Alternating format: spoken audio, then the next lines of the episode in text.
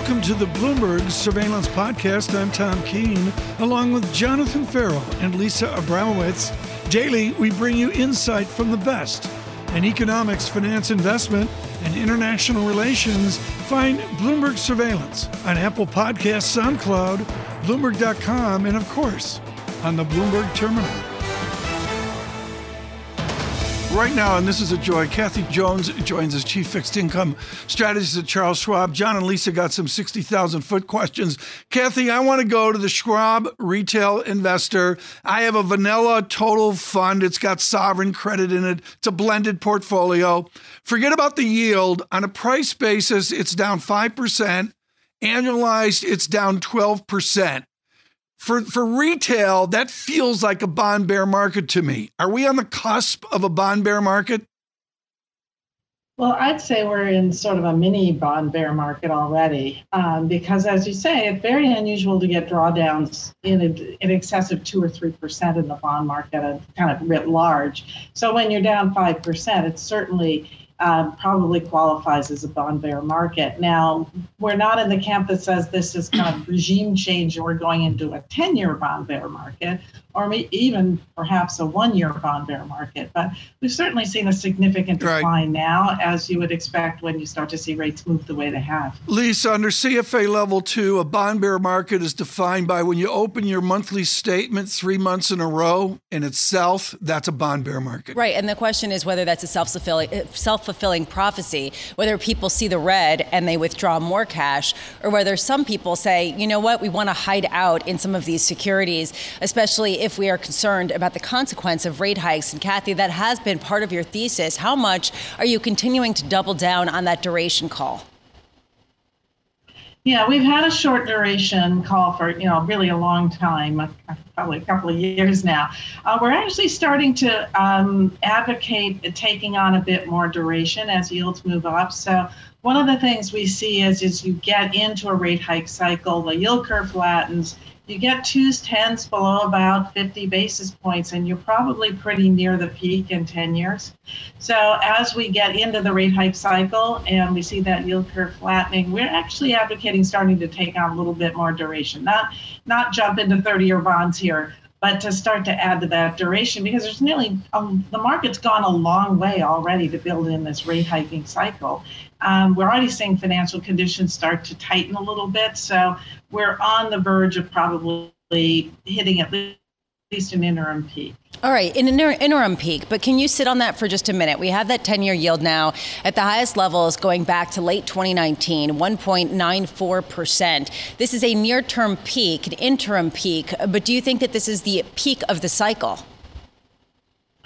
Um, probably for this cycle, if the Fed and the other central banks follow through on what they're saying they're going to do. So we think this this cycle is pretty powerful because it's globally synchronized.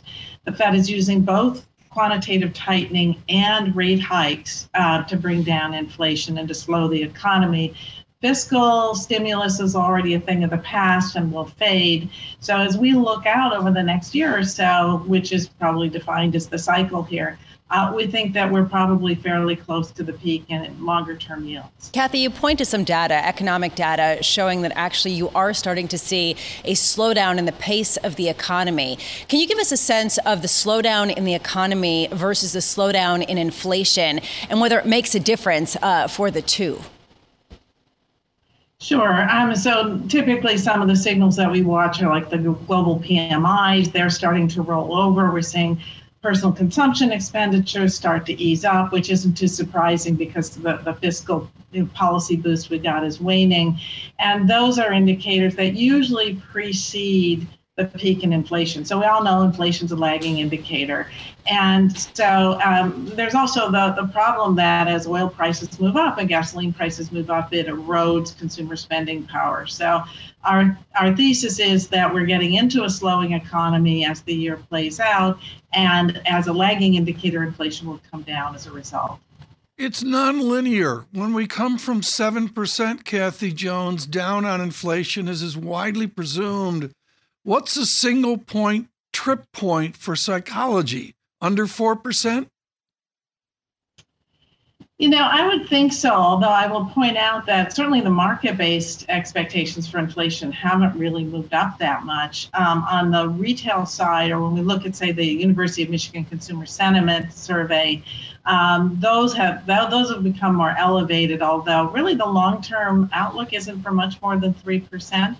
But I'd say the trip point in terms of psychology in the market, if I had to name it, would be gasoline prices. You know, people are very mm-hmm. sensitive mm. to what it costs to fill up the tank every every week or whenever. I don't know. I don't drive, so um, it's not an issue for me. But you know, people are very sensitive to gasoline prices and of course food prices. So if we start to see those gasoline prices come down, uh, later in the year. I think that that will change some of the inflation fears. Lisa's the only one that drives around here, Kathy. Which, and the irony the is, only one. I grew up in New York City, so I relate to that statement, and yet I did get my driver's I know, but you're so rich now. You drive out to go skiing on the weekend, and Tom and I, Tom and I don't get to do that. No.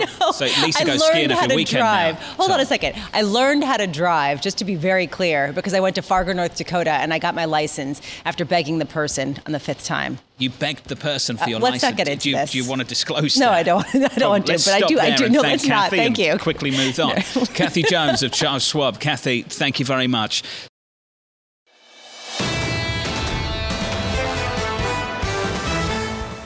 Jim Caron joins us now, fixed income portfolio manager at Morgan Stanley Investment Manager. That was a trick question, Tom.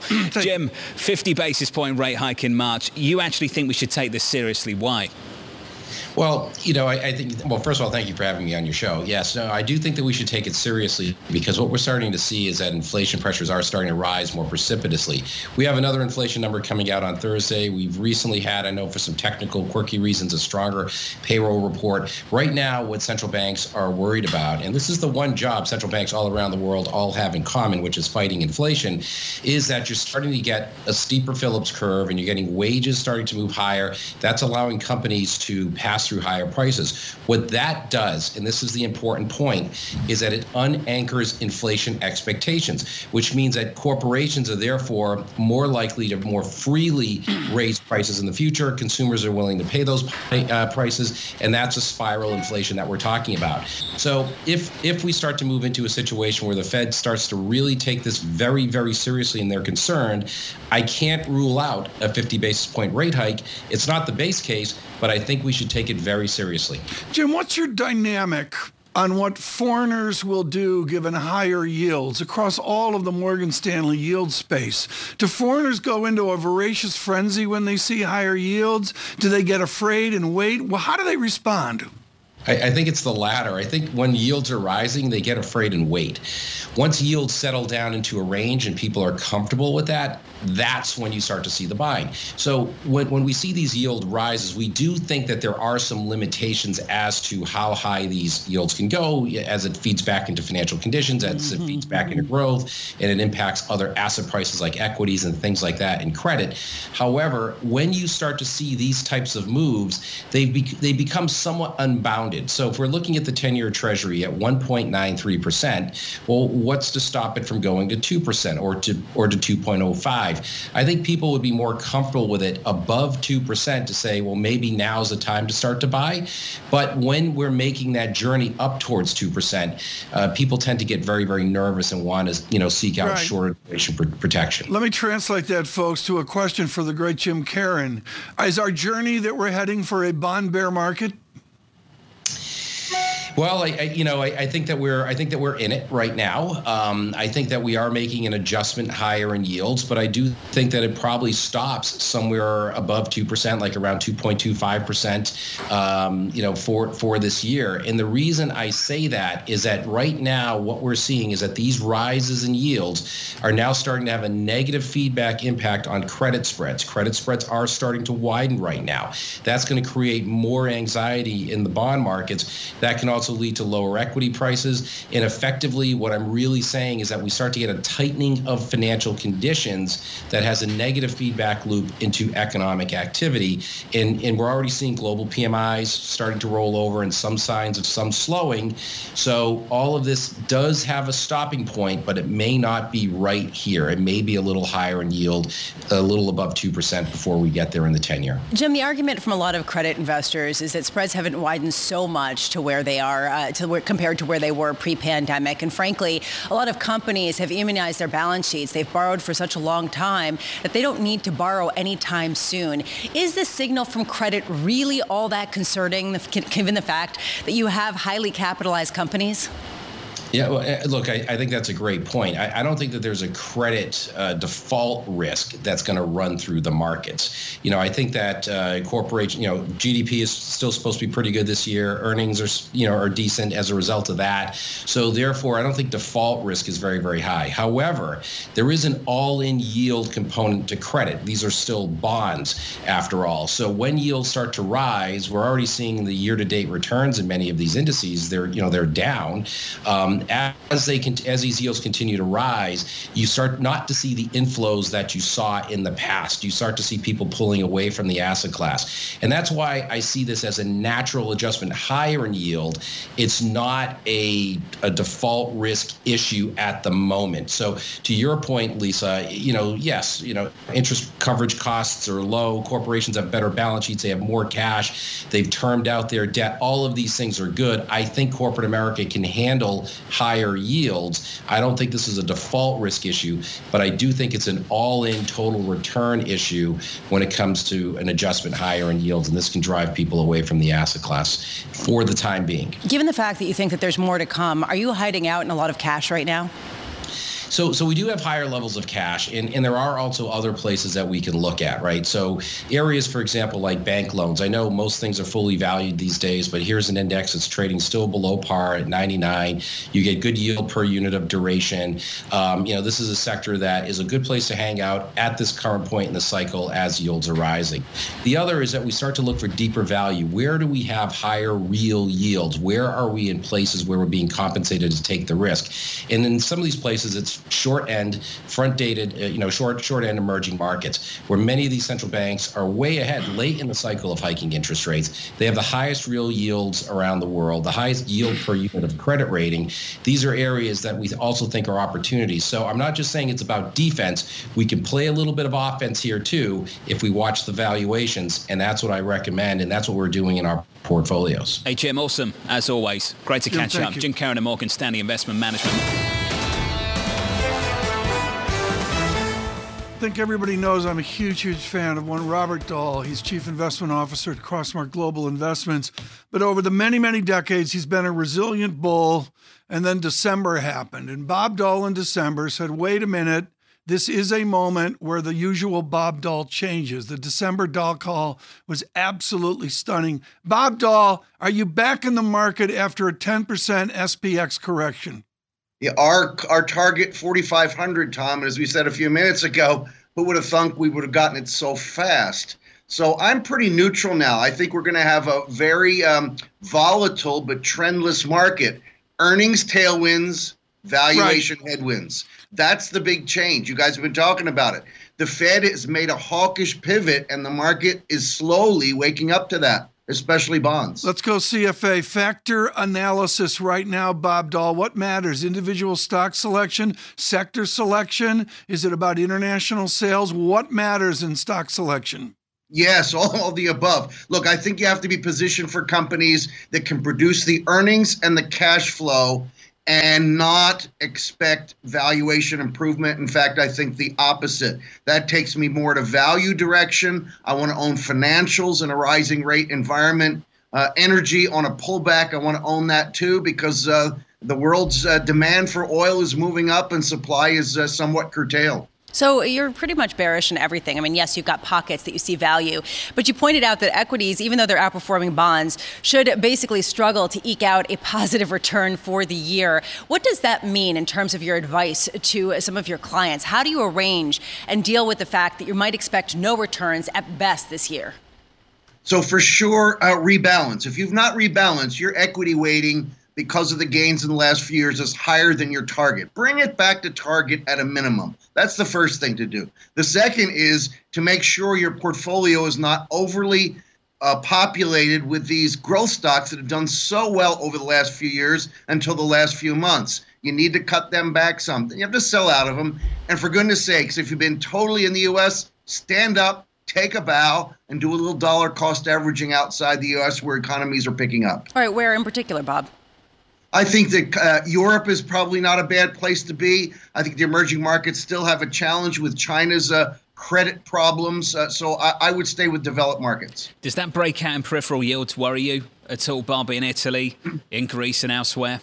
It, it's, I think it's a signal of uh, exactly the theme valuation headwinds. When the p- supply or the, the amount of bonds selling at negative interest rates dropped 70% in six weeks, that tells you there's a change afoot. We need to pay attention. Bob, you've been around the block a few times. I just wonder do you think these central banks can pull off what they're discussing all at the same time uh, together?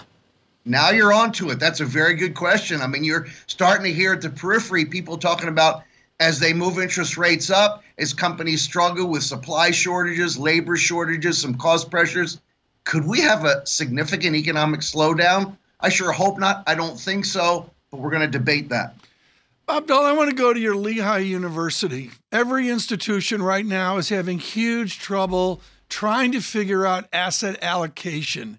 Do you look at the whole march here away from basic common stock ownership as constructive as a diversifier, or should people get back on board the good old all American stock market?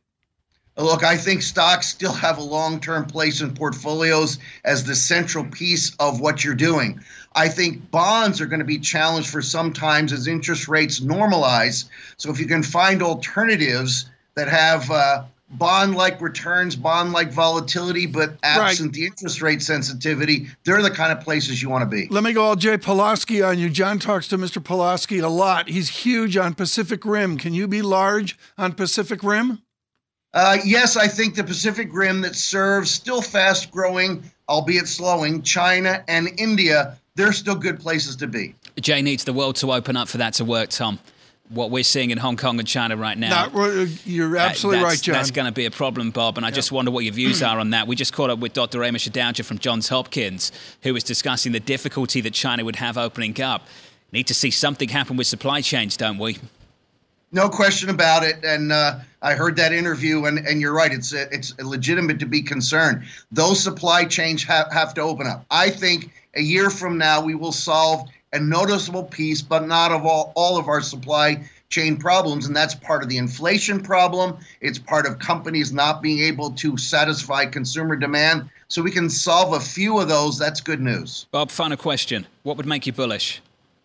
Uh, if you tell if you told me that uh, interest rates don't have to go up, but I, I can't see how you can get there. We have valuation headwinds. When interest rates go up, PEs come down. A 22, 23 PE where we were just uh, two months ago, not appropriate for an environment where the Fed's taking the punch bowl away. Bob, it's fantastic to see you, sir, on a regular basis. I'm enjoying this. Bob Doll of Crossmark, thank you, sir. Thank you, buddy.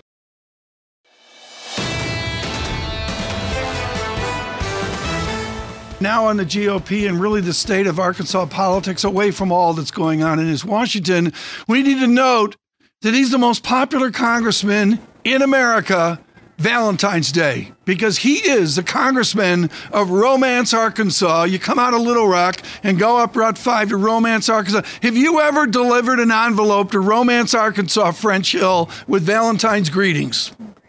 Well, you will want to know, Tom Keene, that all of my wedding invitations were mailed in Romance, Arkansas. So I'm a big believer in the post office at Romance, and it's uh, it's an economic magnet for lovers all over the nation. You know, Jonathan Martin in the New York Times six, eight months ago had an absolutely wonderful piece on the cauldron of GOP politics in Arkansas. It is arguably the litmus test of the future of the Republican Party. What has changed in the GOP debate in your district, in your state, in the last six weeks? Well, in the last six weeks, we're talking about redistricting. In my district, uh, I lose part of Pulaski County, Tom, which is uh, Metro Little Rock, and I pick up an additional rural county, Cleburne County, which is next to two big counties that I already have in that region. And I'd say the party has become uh, definitely more conservative as we see Democratic quorum courts out in those rural counties having county judges run either as independents or switching to the Republican Party. That's a major trend. All right, as we help Tom Keene uh, curry favor with his domestic situation, I'm wondering for Valentine's Day, given the fact that prices are going up, I mean, aside from that particular uh, holiday, how do you expect to address the fact that it seems persistent? How do you expect to address the fact that, yes, uh, the president is leaning on the Federal Reserve, but there is a legislative aspect to this? Well, Lisa, as I've, as I've, said for many, many appearances on this program and other programs, we need to not be spending so much uh, borrowed money in such a uh, continued pandemic manic manner. We need to go back to pre pandemic spending priorities on the fiscal side. While the Treasury withdraws its accommodation on uh, its balance sheet in terms of the amount of Treasury securities that it's buying and then slowly lifts interest rates. Well, Those are two key points, I think, to, to lowering inflationary expectations. Congressman, in fairness, we are cutting spending, that actually you're seeing this fiscal drag that everyone's talking about, and it is going down. And there is a feeling that if the government does invest in things like renewable energy and uh, certain programs, we could avoid some of the shocks that we're seeing currently with oil. What's your view on that? Well, look, you look at uh, the Energy Information Agency's predictions for needed fossil fuel production, electricity increases between now and 2050. You're not going to produce that through renewables alone. It's not physically possible to do that. We need to continue to replace our reserves and increase our supply in fossil fuels. And I believe sincerely that we should continue to invest in cheaper, more efficient, more effective nuclear power in this country and around the world in order to fuel the energy demands that both industrial and consumer needs are projected to need over the next 25 to 30 years. Francho, the linkage here on a constructive jobs report Friday with a lot of amendments, we get that, is wages up, and we've got the inflation report coming out on Thursday. Tell me about near fully employed Arkansas, and this is your wheelhouse as a former, you know, local banker. What is the wage story you're hearing from business in Arkansas right now? Well, first, we're about 9,000 jobs below February uh, 2020 before the pandemic, uh, Tom, in terms of employed Arkansans. Uh, so that's a key point. And I'm seeing wage pressure increase both at the low end and the high end, uh, uh, particularly in healthcare, for example. In your previous discussions this morning, you talked a lot about low end working salaries going up and being on pressure to go up. But we're seeing that in the professional ranks, particularly in healthcare, where these wage increases that we saw in the pandemic just to get people to stay on the job. Uh, they're being embedded into the system. So we're seeing wage increases in the 4 and 5% range and higher. And I think that's reflected in the 9% producer price index uh, that we saw at the end of the year. Congressman, I understand there's a massive game this evening. Should I be watching this one? You should watch Auburn, Arkansas, Jonathan. Come on, get with the program. What, move off. What game soccer is this? What and game move is into this American now? basketball. This is basketball. This now. is this is Auburn. Yeah. It's a team in the South playing Arkansas. Another team in the Nailed South. that. They're playing basketball, and we're almost That's- to the, that's the one time with your for hands. the Sweet 16. Oh, That's the one with your This is hands, what you need to watch. Congressman, I'll try it out. French John, thank you, you, have sir. no idea the As always. morass of, of Southern basketball you The just Europeans stumbled are very into. good at basketball now too, Tom. This is the Bloomberg Surveillance Podcast. Thanks for listening.